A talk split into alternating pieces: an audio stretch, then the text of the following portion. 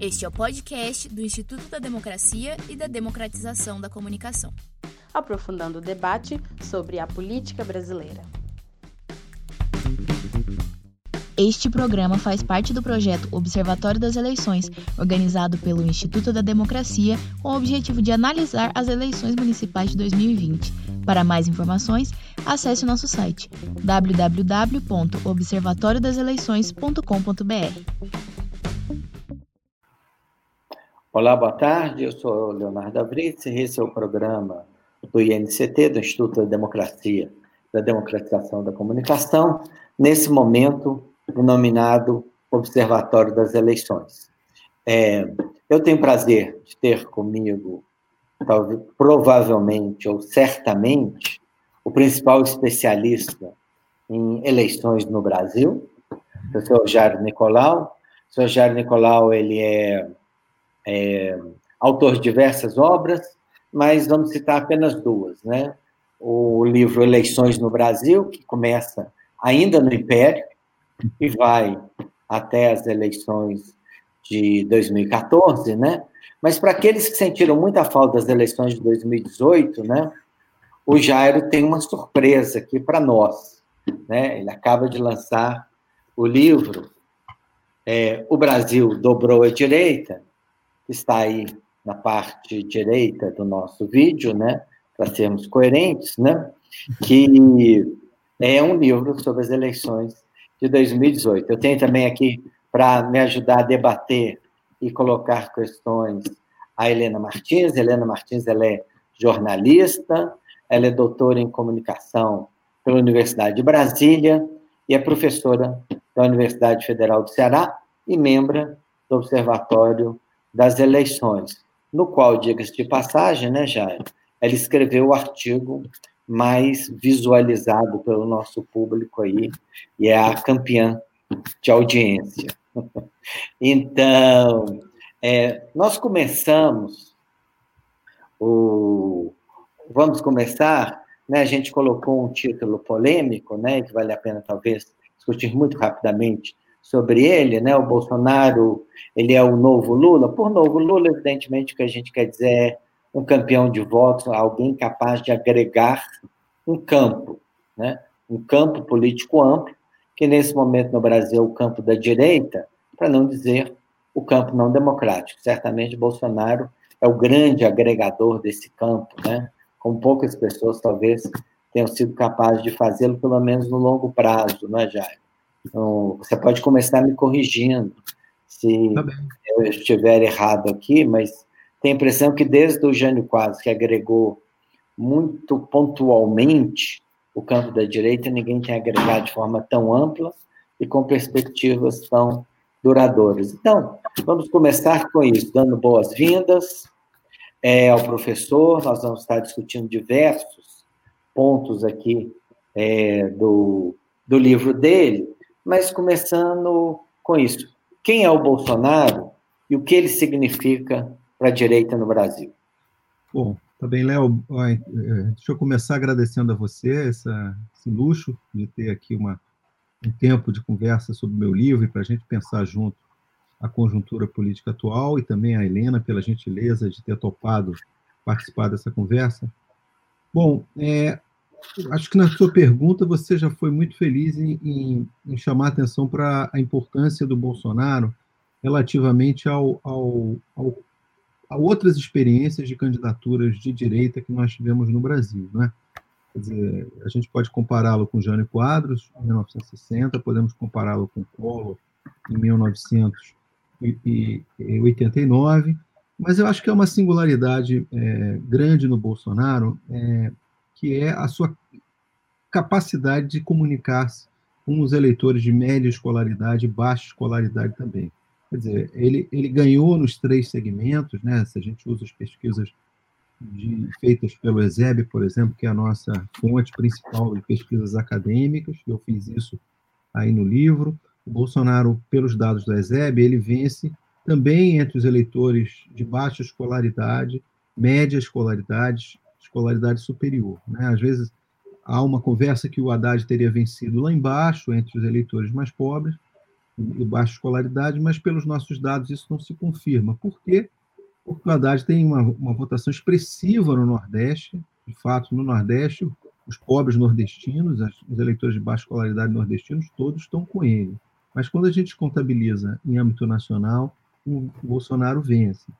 Então, a, acho que a singularidade do Bolsonaro, eu não estou dizendo que o Bolsonaro veio para ficar, eu não estou dizendo que o, o bolsonarismo é um, é um, movimento orgânico, eu estou olhando só para a experiência de, 80, de, de 2018 e é, o movimento que antecedeu aquela eleição, que foi o Bolsonaro se consolidando como uma liderança popular Brasil afora. A gente esquece, mas o Bolsonaro visitou mais de uma centena de cidades, não é? Foi a centenas de programas de rádio e televisão. Ele, ele virou uma, uma liderança com capacidade de comunicação com alguns eleitores. E eu acho que isso se mantém ao longo do governo. Um dos, dos enigmas para nós é por que, que ele continua, mesmo na pandemia, mesmo com o governo com tantos problemas, com a economia tão mal, ele continua com uma votação, um apoio alto. Isso tem em larga medida a ver com essa capacidade de comunicação ele tem com esses eleitores de baixa, baixa escolaridade, sobretudo os urbanos, os metropolitanos, e eleitores de média escolaridade foi onde ele teve, digamos assim, a sua votação mais intensa. Então, é quando a gente... Jair, de mostrar esse, esse gráfico, que é assim, para o nosso telespectador... Eu vou, eu, né? vou, eu vou, fazer assim, quando a Helena, quando a Helena, porque eu estou só com o livro... Você vai preparando, né? Eu vou preparando buscando aqui no computador gráfico para tentar mostrar, é, que, que, resume um pouco isso, né?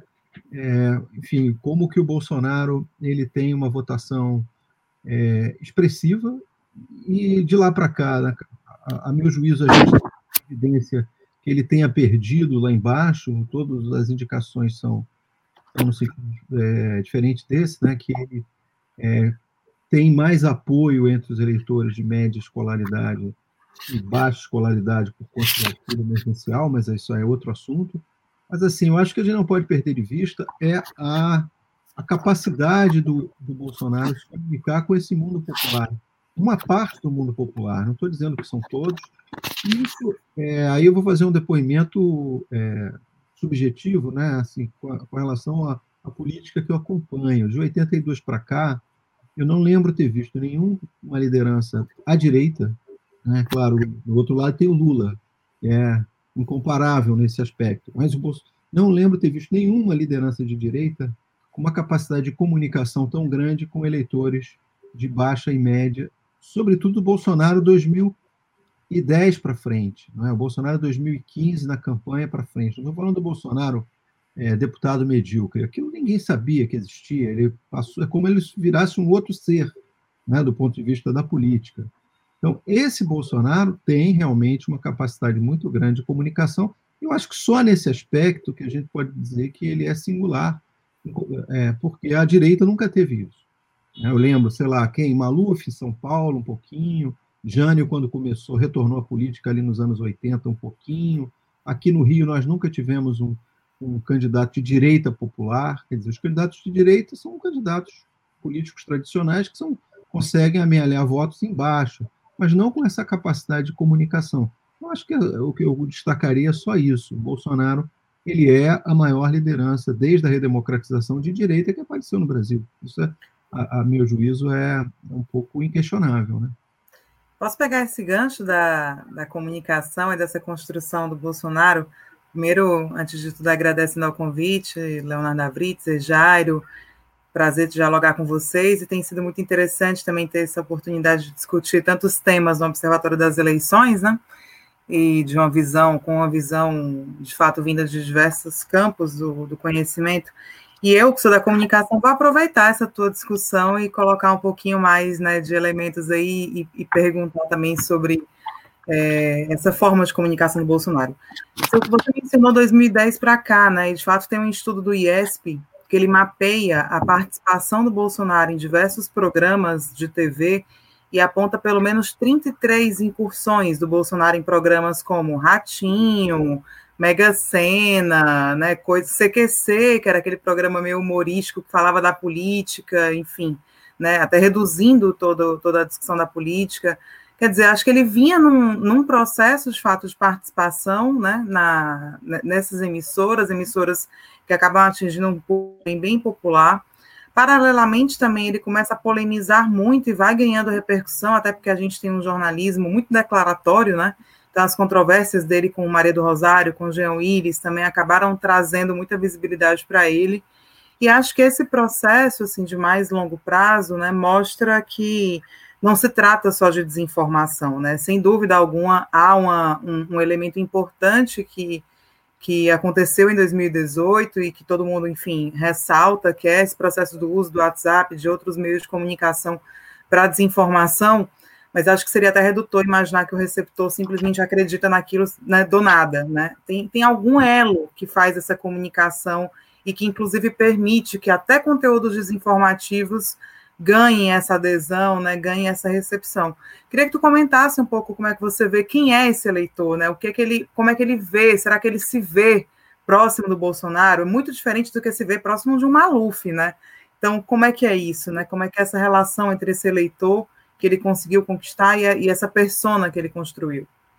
É, Jair, só acrescentando uma pequena coisa, se vocês me permitirem, no livro você quase que abre discutindo como que as regras é, da campanha de 2018 beneficiaram o Bolsonaro, né? As mudanças, a Lava Jato, a, a pouca influência do programa eleitoral gratuito, a internet. Se você pudesse juntar esse conjunto aí para responder. Tá bem. É, na verdade, é, com as regras, todas as regras de, de 2018 foram desenhadas, vamos dizer assim, não com esse intuito, né? Havia naquele ambiente uma desconfiança muito grande da elite política em relação ao seu sua sobrevivência, digamos, das lideranças tradicionais, por conta da Operação Lava Jato, por conta da rejeição à política, que talvez no termômetro da rejeição à política deve ter batido o, o, o valor mais alto desde a redemocratização, né? a confiança nas instituições, rejeição aos partidos. Naquele momento foi feita uma reforma uma em 2015 e outra em 2017, duas reformas eleitorais que, a, a, a meu juízo, é, visavam proteger a elite do que podia vir por aí. Ou seja, eles reduziram o tempo de televisão né, para 35 dias, concentraram esse tempo na distribuição para os grandes partidos. Né, o Alckmin teve o maior tempo de televisão da história, em termos, em termos percentuais mais de metade quase do tempo ocupado pelos candidatos a presidente, ele ocupou nem, nem Ulisses Guimarães naquele latifúndio de 89, que o pessoal brincava, naquela época o tempo era muito grande, era uma hora, ele não tinha mais assunto, né? ele, ele enrolava, botava cantor do jingle três vezes completo, porque era um latifúndio. Mas proporcionalmente o Alckmin teve mais tempo. Então eles reduziram o tempo de TV, eles é, criaram um fundo é, eleitoral e na distribuição o fundo favorecia mais do que proporcionalmente os partidos com bancadas, então PT, PP, PR, PMDB e PSDB ficaram ali com 60%, 70% dos recursos, foi uma hiperconcentração, né? as regras poderiam ter sido um pouco mais generosas, já que o dinheiro é público, por que, que os, você não, não é, é, distribui esse dinheiro um pouquinho mais equilibrado? Ele tem que ser proporcional. E não, é, não só não foi proporcional às bancadas, como eles criaram um jeito de engordar mais ainda. É, e o tempo de televisão, a campanha também diminuiu de 45 para de 90 para 45 dias. Então nós olhávamos para aquela eleição e falávamos, não é possível. Quer dizer, essa eleição foi desenhada para quem tem poder, para quem está com recurso, para quem tem mandato. É, Bolsonaro não tem palanques estaduais, ele vai ter oito segundos só de tempo de televisão, coisa que nenhum candidato, nem o Enéas, falava meu nome é Enéas, tinha uma, e, e, falava mais uma coisinha ou outra, ultrapassava, acho que o Enéas tinha 20 segundos. Falava uma frase duas, depois meu nome é Enéas. Bolsonaro, oito segundos. Essa frase que eu disse já ultrapassou os oito segundos. Né? Então, e, e outra coisa, o partido não tinha dinheiro nenhum. O Bolsonaro gastou oficialmente o que gastou é, a maioria dos deputados gastaram, né, mais ou menos, é, declarado nos dois turnos 4 milhões de reais. A eleição anterior para deputado federal teve deputado federal se elegendo com 8 milhões, com 7 milhões antes do fundo eleitoral. Então, na verdade, Bolsonaro furou essas regras. Né? Ele se beneficiou, sim, eu acho, da regra de, da redução do tempo de filiação, que era um ano e caiu para seis meses. Então, ele maximizou ali o prazo até praticamente o limite, ele se filiou ao PSL aos sete meses, faltando sete meses para a eleição, vendo o resultado das pesquisas, para que, para que lado ele iria. Não é? Se a regra anterior tivesse vigorado, ele teria que escolher um partido em outubro de 2017, com muito menos capacidade de, de enxergar o que estava se passando. E ele praticamente fez essa escolha porque a lei mudou. Enfim, nesse aspecto, eu acho que o Bolsonaro acabou furando uma, um sistema que a elite tradicional criou de se proteger, não dele, porque eu acho que ninguém imaginava que ele chegaria onde chegou, mas de um outsider qualquer, e também se proteger da opinião pública. Não é? Se você dá 2 milhões, como os grandes partidos fizeram, para praticamente para todos, todo mundo que tinha mandato a deputado federal foi se recandidatou com 2 milhões, que era o teto, 2 milhões e meio, é, quem é deputado que nunca concorreu, concorre como sem dinheiro? Então, é, nesse sentido, Bolsonaro furou. Agora, o, o que, que significa o Bolsonaro? Né? Acho que é um mistério. Eu estava assistindo toda uma mesa ali com, com grandes cientistas políticos e políticas, né? cientistas, né? professores e professoras, fazendo uma análise do bolsonarismo, do governo dele, na verdade, a gente tem muitas interpretações. Eu acho que cada cientista político tem a sua explicação sobre o que aconteceu em 2018. Alguns vão lá atrás, vão para puxam para 2013, a crise de 2013, a Lava Jato, é, enfim, tem uma série de fenômenos. É uma eleição excepcional, é, independente do bolsonarismo, é, porque Teve um episódio, um atentado, que nunca tinha havido na história das eleições presidenciais brasileiras.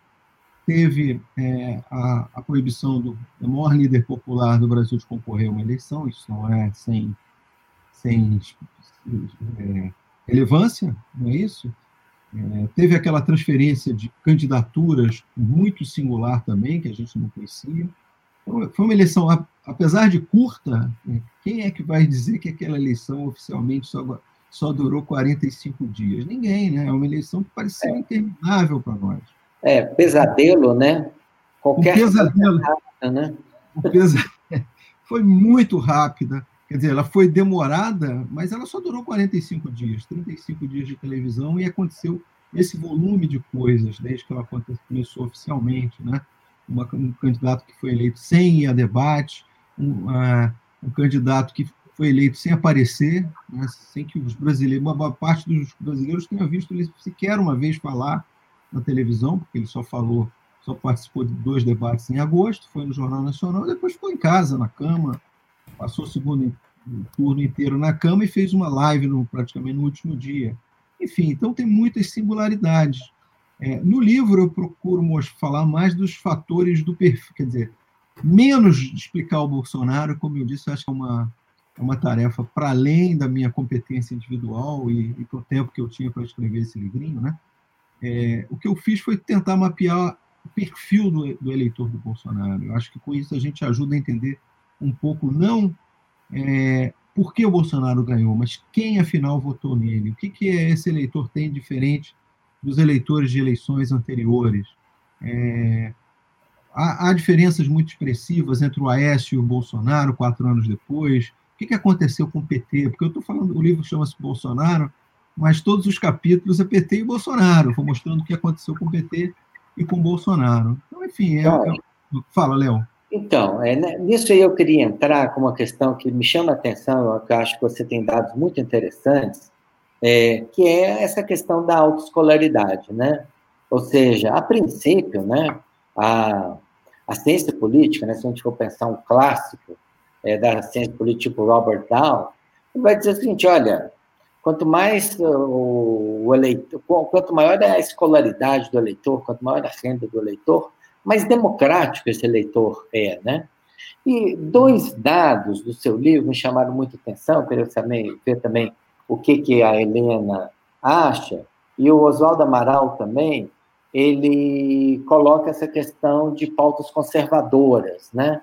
Ele pergunta, né? É, as elites se aproximaram do Bolsonaro por causa de pautas conservadoras, mas aí nós vemos duas questões que me chamam muita atenção.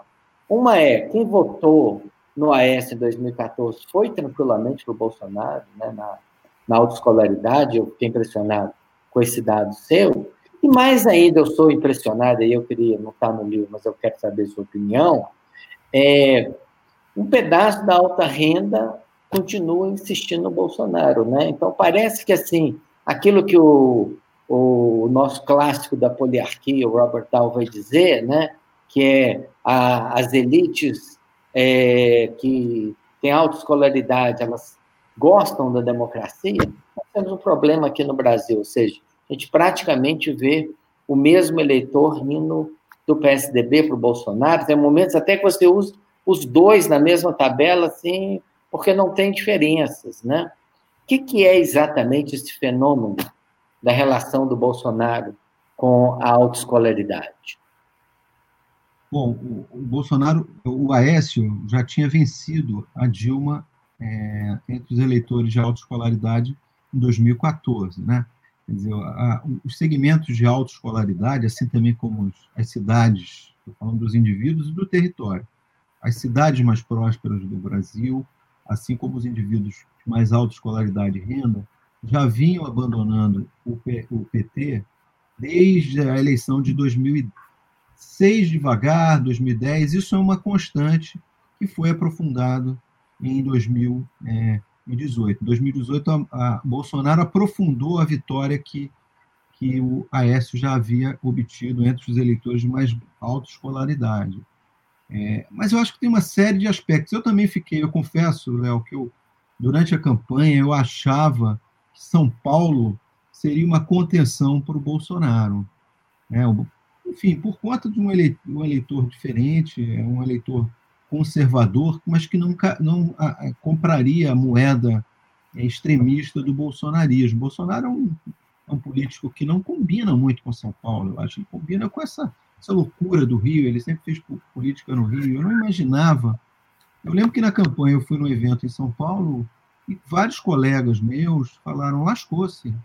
Os bairros de alta renda, minha neta, minha filha no colégio. Eu ouvi três ou quatro relatos da comunidade religiosa X, todos, o mundo é, fechou. Gente de classe média, classe média alta, relatando como que a, esse segmento virou do PSDB para o Bolsonaro, assim, no primeiro turno já.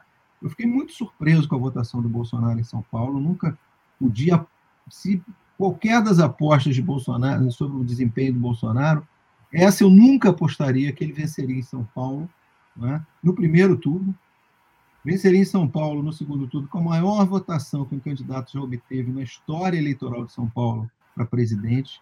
Inclusive, todos aqueles candidatos que São Paulo sempre lançou, Lula, é, enfim, todos o, o, Bolsonaro teve a maior votação. Quer dizer, é um, é um desempenho é, impressionante que mostra que ele, por alguma maneira, isso acho que a gente precisa de mais estudo. O que, que houve com a nossa elite educacional, não é? O que eu acho que a gente tem que pensar também é o seguinte: há uma, rede, há uma democratização. A elite educacional já não é mais aqueles 5, 8% da população dos anos 80. Hoje a gente tem um nível um, um, grupo de eleitores muito maior, né, que já que, que, há uma democratização do acesso à universidade que tem refletido sobre esse eleitor. Então, acho que talvez nas nossas pesquisas tenham que fazer é investigar melhor o perfil desse, de quem é essa nova elite brasileira.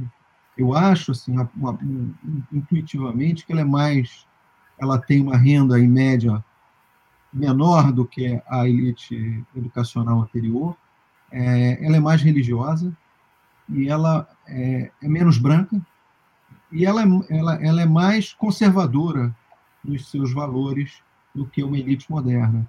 E nada mais é, exemplar do que você falou, que é essa inversão, né? Quer dizer, toda a votação da social-democracia europeia, do Partido Democrata americano, da esquerda em muitos lugares do mundo, aqui na América do Sul, né?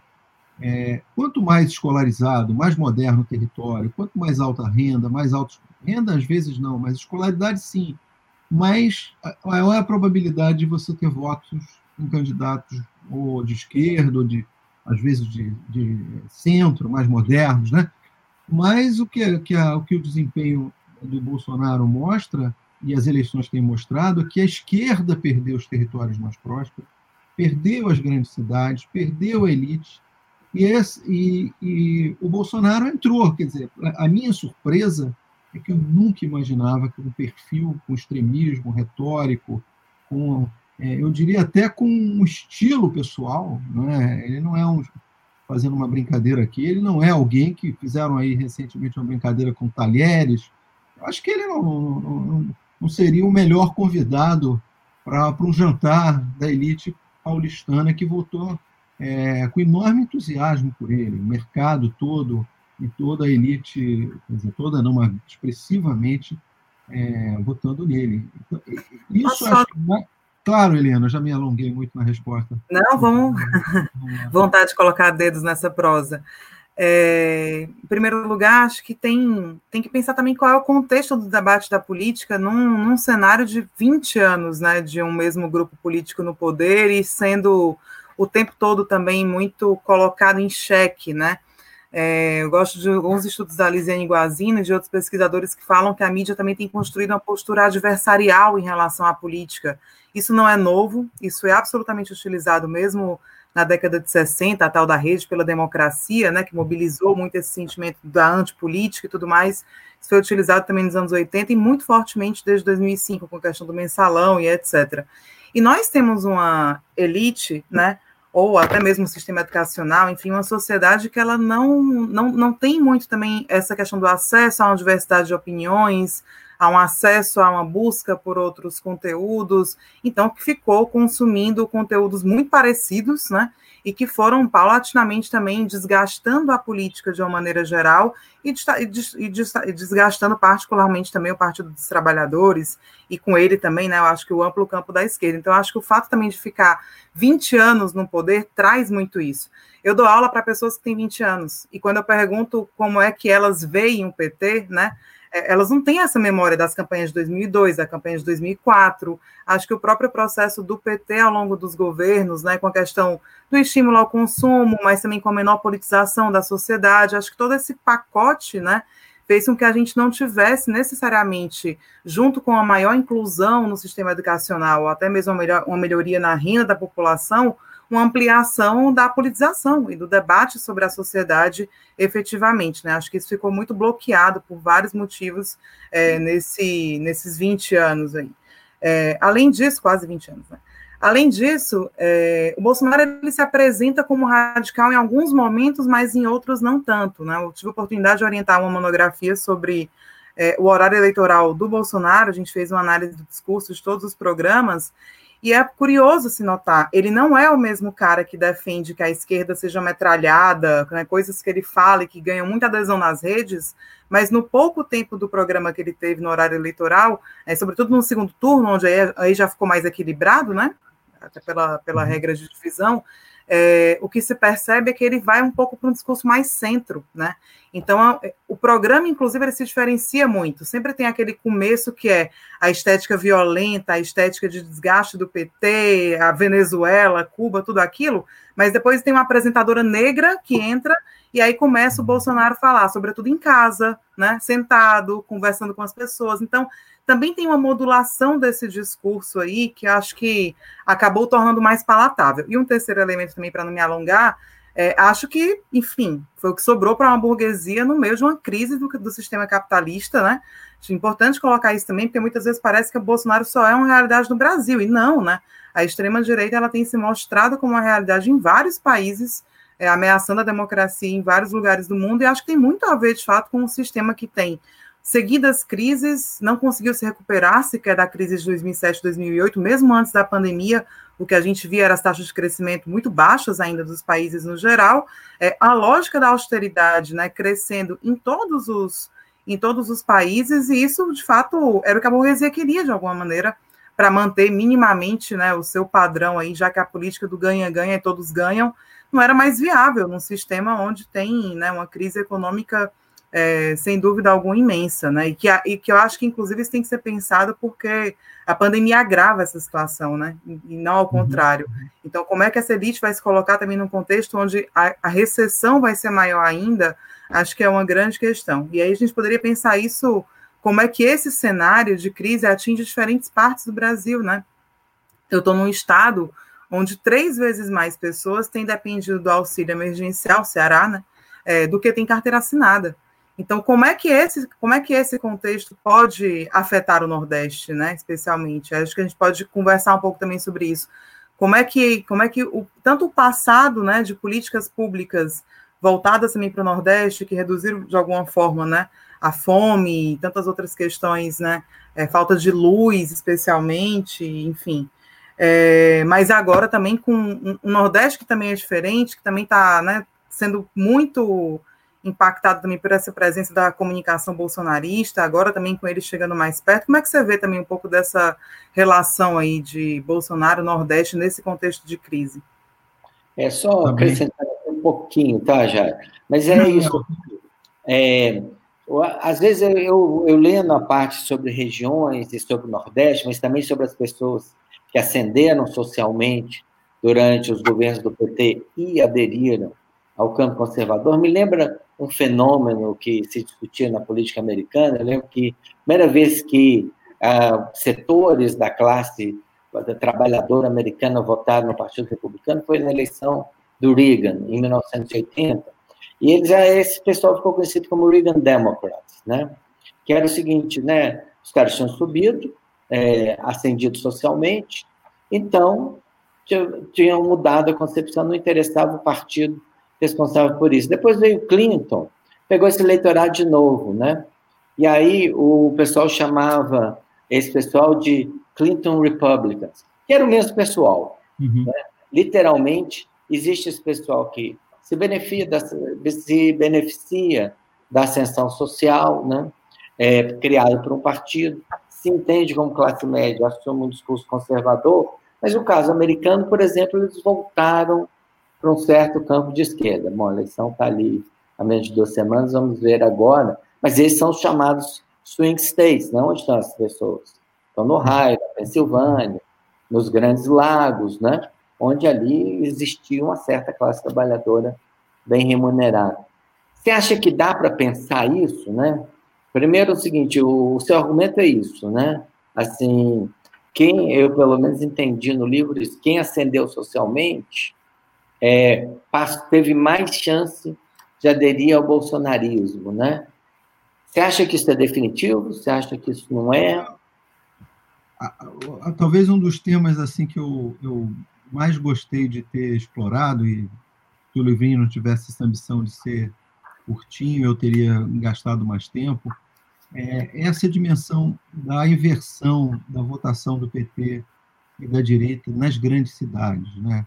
É, e, e, quem leu sempre lá na época a revisora, as pessoas, pouca gente que teve acesso ao original, sempre comentava o que está acontecendo nas grandes cidades, o que, que aconteceu nesses anos que o PT foi perdendo é, e foi se aproximando, foi, foi migrando para as pequenas cidades do Nordeste, foi migrando para o eleitor mais pobre nordestino e das pequenas cidades do Norte e de outras regiões do Brasil invertendo completamente o padrão. Né? A, a, o, o, o, Bolsonaro tem uma votação muito parecida com a de Lula em 2002. Ou seja, ele ganha em todos os segmentos, mas ganha com mais força nas grandes cidades, os eleitores com mais alta escolaridade. Né? Então, ele, é, quem imaginar que esse padrão ia se inverter dessa maneira, porque durante a boa parte da sua história, de 80 a 2000 dois, durante 22 anos, o PT foi isso. O PT sempre foi melhor nas grandes cidades, as cidades mais prósperas, com mais universitários, com a sua militância, e não tinha os grotões. E a, a, a disputa de 18 confirma, digamos assim, empurra o PT para os grotões e dá essa, às grandes cidades uma vitória. Eu tenho um gráfico aí que eu mostro. Agora eu estou aqui, Léo. Depois, se você quiser, eu acho que eu localizo aqui no, uma cópia do livro, tem um gráfico que tem todas as, é, as 38 maiores cidades, Bolsonaro ganha em 30. as 30 maiores cidades do Brasil, onde moram é, 38% das pessoas, 38% dos brasileiros moram em 38 cidades, mais ou menos. Né? E, e, nessas 38 cidades, o Bolsonaro ganhou em 30. 32 e o Haddad ganhou em 6. Mostra esse gráfico aí para gente. Ó. Vamos ver, vamos ver. Deixa eu ver aqui se eu consigo compartilhar. É assim, né?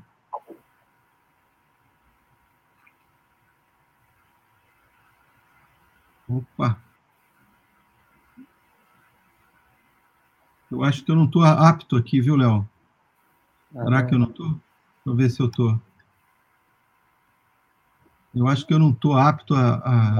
Ah, deixa quieto, deixa aí. Mas os, os, os, quem está me assistindo, quem está me assistindo é, vai, vai acreditar que eu até posso dizer, são pouquíssimas cidades, todas é, dessas 38 são as cidades Salvador, não lembro Fortaleza citar, provavelmente, é, como Vitória do Haddad.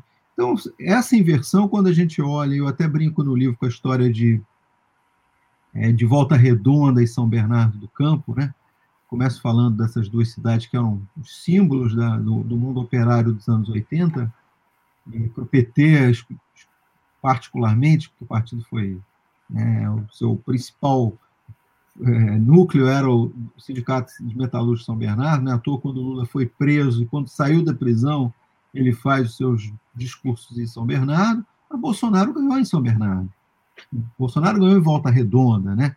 Então, para mim, esse é um dos, dos, achados, não achado do meu livro, acho que outras pessoas devem ter observado, mas uma, foi um, um tema eu, dos que eu mais achei é, interessante e queria entender. Agora, eu, eu não consigo é, explicar completamente o que se passou. Eu acho que esse divórcio entre o mundo urbano, o mundo metropolitano e a esquerda já é, antecede a, a ascensão do bolsonarismo. A, esse mundo urbano é um mundo que usa as redes sociais, instrumento em que Bolsonaro soube usar com muita eficiência. Esse mundo urbano já, já deu as costas para a política brasileira em 2013, quando aqueles protestos, aquele ciclo de protestos é, ganhou o país, ele foi, sobretudo, também um fenômeno metropolitano. É, em 2016, na eleição municipal, a gente viu nessa grande parte dessas cidades a ascensão de figuras é, outsiders, né, como o prefeito de Belo Horizonte, o mesmo Dória, o prefeito do Rio, tem uma cara de outsider. Né?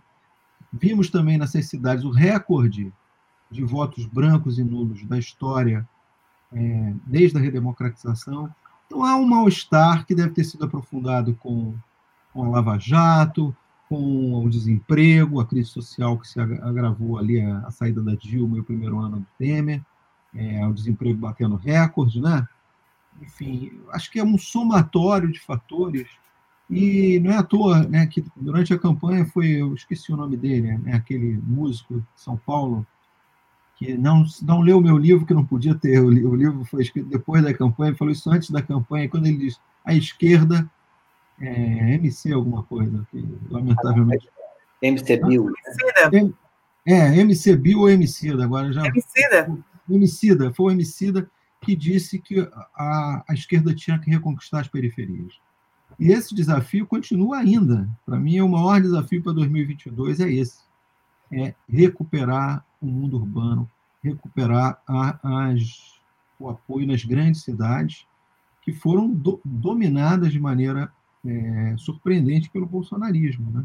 E que tem uma morfologia hoje muito distinta também, né, da sua organização. Acho que são outros desafios, né, muito diferente você pensar hoje uma esquerda que tem uma tradição de sindicalismo, de atuação em movimento estudantil, em organização de bairros, e a gente imaginar o que é que é o mundo do trabalho hoje, né? Toda a situação aí do que tem sido chamado de uberizados, mas precarizados em geral. É, então, acho que também tem, tem um desafio de compreender, inclusive, qual é essa morfologia da classe hoje, para conseguir dialogar com ela, né? É, e aí, só acrescentando, né? É, o Brasil é o país que mais desindustrializou no mundo desde 1980, né? Uhum. A indústria brasileira era um pouco mais de 30% do PIB em 1980 está batendo em 10, dependendo aí do, do mês e da série do IBGE, bate até abaixo de 10, né? E aí fica essa pergunta, né? Será que o, o carinha de aplicativo, outro dia me falaram que tem é, 200 mil uberistas na cidade de São Paulo e região metropolitana. Será que o uberista vai votar igual o cara que era empregado da Ford, que fechou em São Bernardo?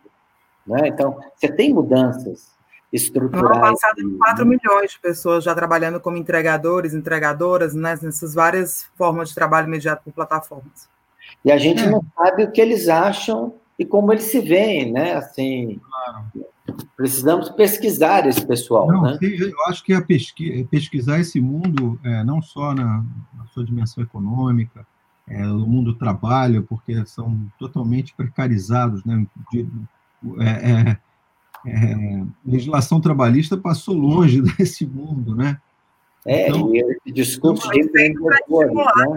Você pega a sua bicicleta e sai para empreender, não tem nem dinheiro para comer no caminho. O, minha, é. meu instituto de pesquisa, em 2018, o Data Nicolau, só fazia pesquisa qualitativa em Uberes e táxis, sem praticamente todos os taxistas e uberistas em várias cidades que eu andei, impressionante. Os mais, os mais é, enfáticos eram os, os paulistanos, todos bolsonaristas. Né? comprando, e eles se comunicam entre si, tem grupos de WhatsApp também, aqueles criaram uma cultura é, anti-PT, anti-esquerda, é, claro que não são todos, mas é um mundo novo, né, um mundo de, de trabalho precarizado, é, e, e, o operário de macacão, que era o símbolo lá da origem do PT, né, desse mundo organizado, que deu a, o esteio do PT, digamos, a versão zero do partido, não esse, já não existe mais, né? É, eu não explorei no livro o que aconteceu com São Bernardo, mas São Bernardo não é uma cidade operária mais. São Bernardo é uma cidade de serviços, é uma cidade que a, a renda média, é, a classe média aumentou, provavelmente tem lá uma, um grande segmento de, de, de trabalhadores nesses é, aplicativos, de entregas e tal. Não é mais um mundo operário. Eu estou dizendo que é estrutura social, não estou dando uma explicação sociológica para o declínio do PT e a, e a entrada de um fácil de um candidato com esse perfil é, extremista do Bolsonaro. Eu acho que há uma dimensão de valores também na sua sociologia. Tem, tem, vou brincar que tem antropologia, né? tem valores, símbolos, é, tem um conservadorismo, que eu acho que está aí na pergunta do Oswaldo. É, é, esse aspecto, o Brasil, na última década, ele ficou muito mais conservador né, em vários aspectos, não é só no campo comportamental, eu acho que isso aí é, já, já existia, o Brasil sempre foi conservador, todas as enquetes mostram isso, mas ele ficou mais ativado politicamente, esse conservadorismo. Como também apareceu o que não existia, uma intelectualidade de direita. Eu lembro que uma década, sei lá, uns oito anos atrás, eu gosto de, às vezes, ver lá na Amazon os mais vendidos, nas editoras, fazer aquelas. ver o perfil dos dez livros mais vendidos de ensaios, praticamente todos eram de intelectuais ou blogueiros, de Lobão a, a todos esses aí. O que, que o Brasil é isso? O que, que o Brasil. É, sei lá, tinham vários, e nem vou lembrar dos nomes. Eram praticamente dez, os dez primeiros eram de autores de direita. Eu falava, cadê os autores de, de esquerda? Sumiram, né? Na minha juventude, best-seller de ensaio era basicamente de esquerda. Mostrava que havia uma opinião pública devorando livro, devorando ideias, é, começando a se ver de uma maneira diferente no, no, mundo intelectual, no mundo da classe média. E esse conservadorismo saiu do armário, né? Foi muito bem ativado pelo Bolsonaro. A, a grande virada do Bolsonaro na vida é, é quando ele resolve colar com a agenda do conservadorismo comportamental. Ele não fala nada sobre economia, ele não fala nada de política externa, salvo esses clichês contra a Venezuela, Cuba, que é um, é um comunismo totalmente retardado, né, assim, fora do lugar. É, mas o conservadorismo, ele encaixou, né?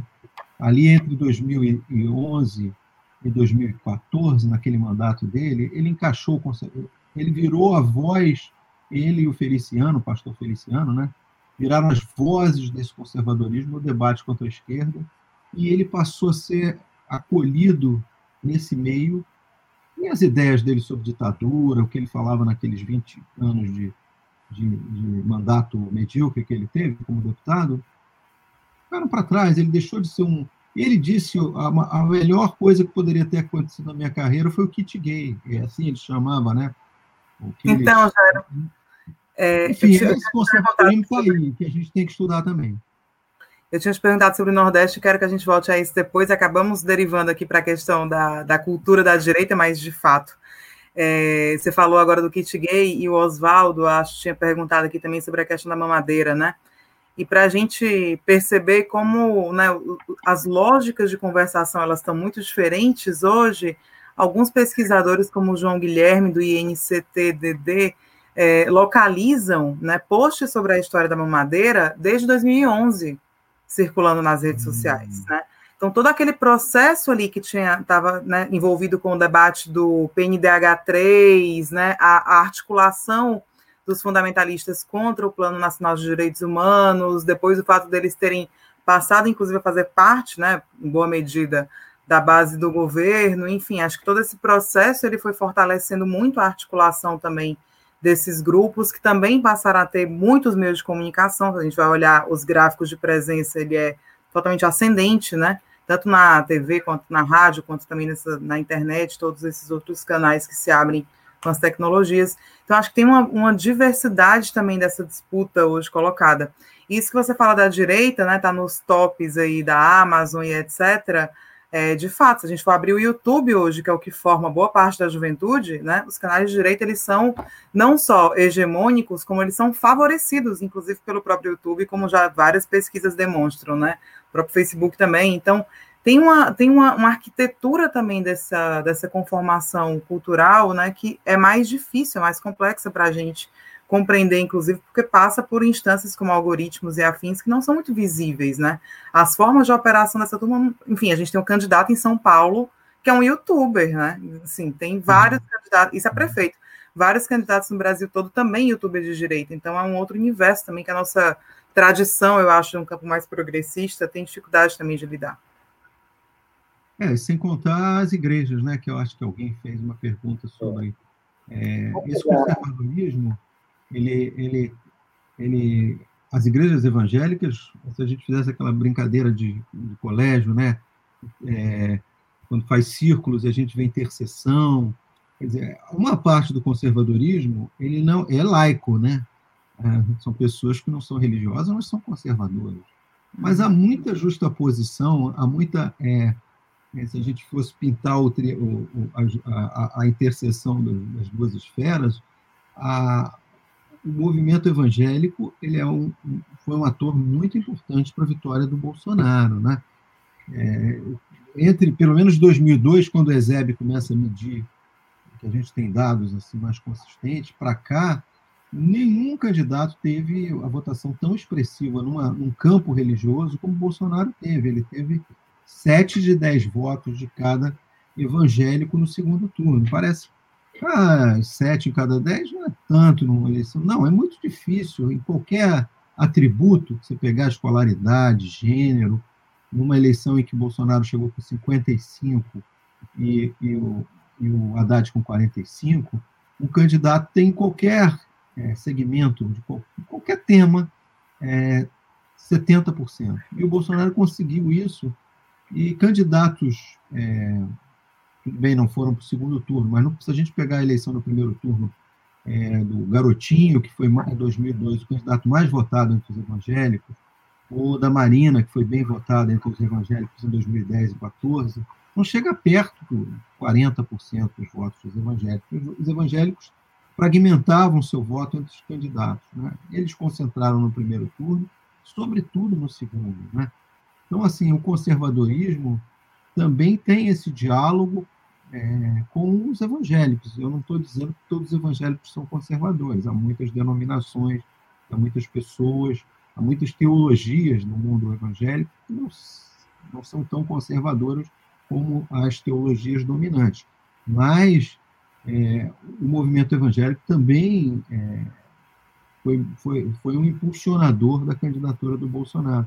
E sendo ele uma pessoa pouco ativa. Ele é um religioso, ele é católico, não é? Para minha surpresa, só descobri isso escrevendo o livro. Achei que Bolsonaro fosse evangélico. Ele é católico, ele não, ele não é. Ah, ele foi, ele foi batizado lá nas, nas. Não, o batismo não é para conversão a uma igreja, é ao mundo evangélico. O batismo é, é, um, é um, é um gesto cristão. Né? Inclusive, o pastor que o prendeu está preso, né? O pastor, esqueci o nome. Everaldo. O pastor Everaldo está preso, mas isso é outra história. Quando eu escrevi esse capítulo, eu contei a história que todo mundo lembra, mas ele não estava preso ainda. Mas o pastor Everaldo disse, ele, ah, não, aquilo ali é só porque é um gesto cristão, né? É, Olha, já, Enfim, a gente está quase terminando, e assim, a Luciana Santana, nossa colega que nos assiste aqui, ela quer porque quer discutir essa eleição, sabe? Tá bom, então, bora. É, a gente tem que satisfazer ela aí em alguma medida, né? Então, é, tem algumas pessoas que dizem, eu vi que esse argumento você concorda em parte, eleição de 2022 está sendo disputada agora, principalmente aí nesses 38 municípios, ou talvez nos 70, tem mais de 200 mil habitantes, é ali que, é, que é, são esses municípios que vão é, definir. Agora, a gente vê algumas mudanças, né? Aqui em Minas Gerais, por exemplo, a gente vê o PT tem muita chance, tá em primeiro lugar em contagem, e, e tem uma candidatura forte em Juiz de Fora. A gente vê essa repetição em muitas cidades de porte médio, né? Ao mesmo tempo, isso que você falou, o, os neopentecostais, né, os evangélicos, eles em geral não, não são de, eles são uma religião da fragmentação, né? Ou seja, não é uma igreja, né? Como o catolicismo ou outras denominações. Pelo contrário, né? Eles são múltiplos e plurais, né? Então, assim, o que, que você acha? Assim, olha, olha o que eu estou te pedindo, né? Essas, esses movimentos que você apontou em 2018, é possível já ver alguns deles arrefecendo, é possível ver alguns lugares onde a esquerda é, está recuperando. A gente vê o PT com muito problema em algumas das principais capitais, especialmente São Paulo e Belo Horizonte, né? Mas a gente também vê outros partidos de esquerda crescendo nessas capitais, né? Já, o que, que você acha que a gente deve olhar na eleição de 2020 que pode ajudar a entender o que vem aí em 22.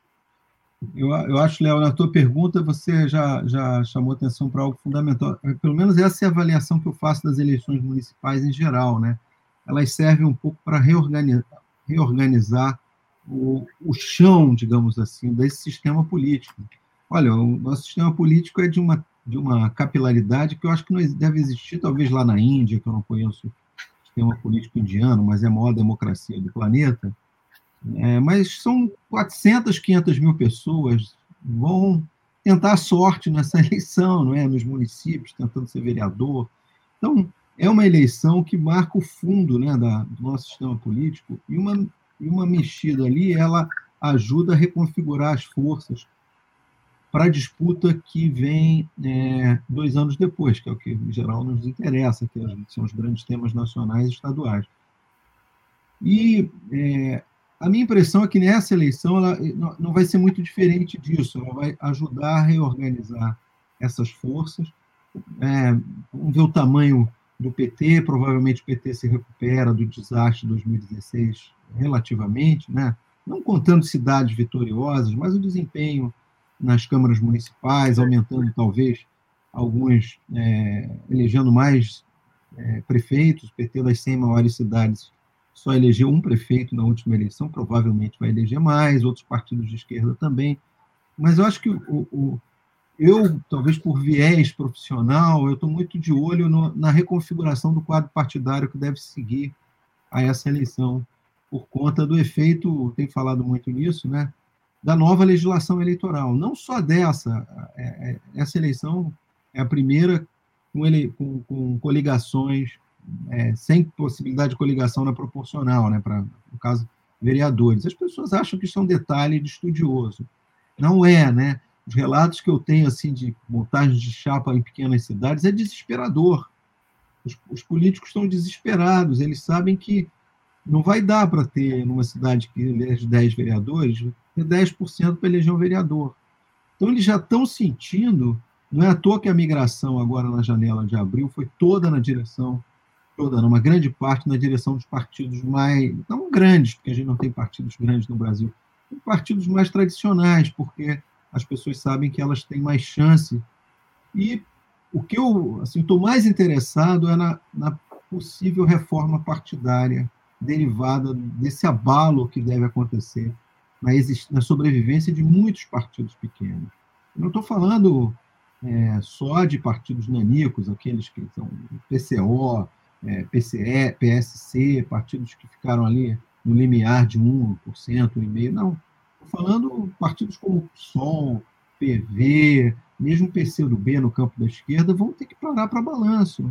Como é que eles vão entrar numa eleição em 2022 para a Câmara dos Deputados se a, a coligação está proibida também para deputado federal, para deputado estadual?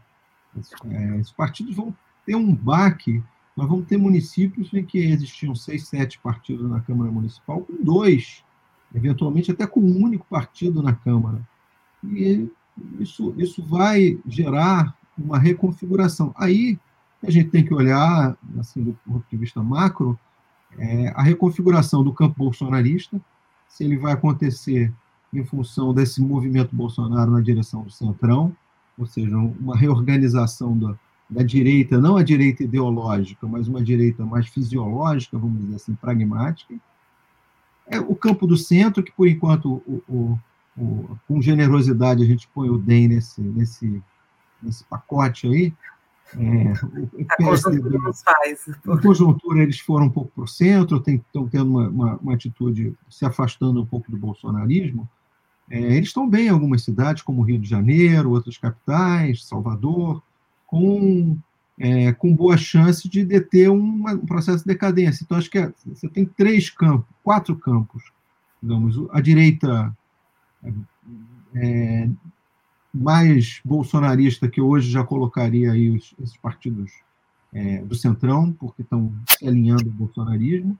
Tem esse centro final que foi massacrado na eleição. A gente fala muito do PT, né?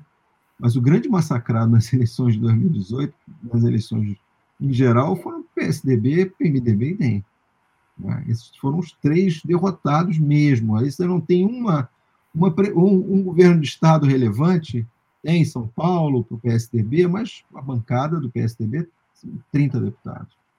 E, é claro, no campo da esquerda, ficou mais do que evidente que o afastamento do PT em relação às outras forças, que apareceu em 2018, porque o PT concorreu com a menor chapa da sua história, só tinha um parceiro, o PCdoB, e o PCdoB está dando sinais claros que vai seguir o caminho da roça, que é um caminho se afastou do PT em muitas estados, em muitas cidades. É, então, você tem o PT, a esquerda não petista, o centro e o bolsonarismo.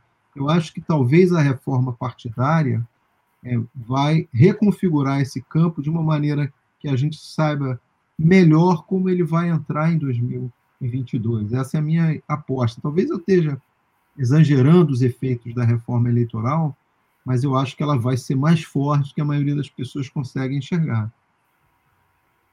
Bom, é, são poucos os programas que a gente fez que alcançam uma hora assim, e você fala, já acabou, mas eu acho que esse programa foi assim, viu, Jair? Então, agradeço muito é, a sua participação. Vamos ver se a gente consegue mostrar a capa do livro dele mais uma vez, para aqueles que se interessaram, né? Você mostra aí, eu mostro aqui, ó. Isso. É um livro fininho, é. viu, gente? Tem 150 é. páginas só. Isso aí. Agradecer a Helena também pela sua Obrigada. participação. É, e é, o programa vai ser é, vai estar disponível nas nossas redes aí a partir aí. Muito, muito obrigado, viu, Léo e Helena? Foi um luxo ter essa oportunidade de conversar com vocês. Obrigada. É, conversar com você. Obrigado, gente. Este é o podcast do Instituto da Democracia e da Democratização da Comunicação. aprofundando o debate sobre a política brasileira. O Instituto da Democracia faz parte do Programa de Institutos Nacionais de Ciência e Tecnologia e é formado por grupos de pesquisa de diversas instituições nacionais e internacionais. Acompanhe nossas atividades em nosso site www.institutodademocracia.org e em nossas redes sociais.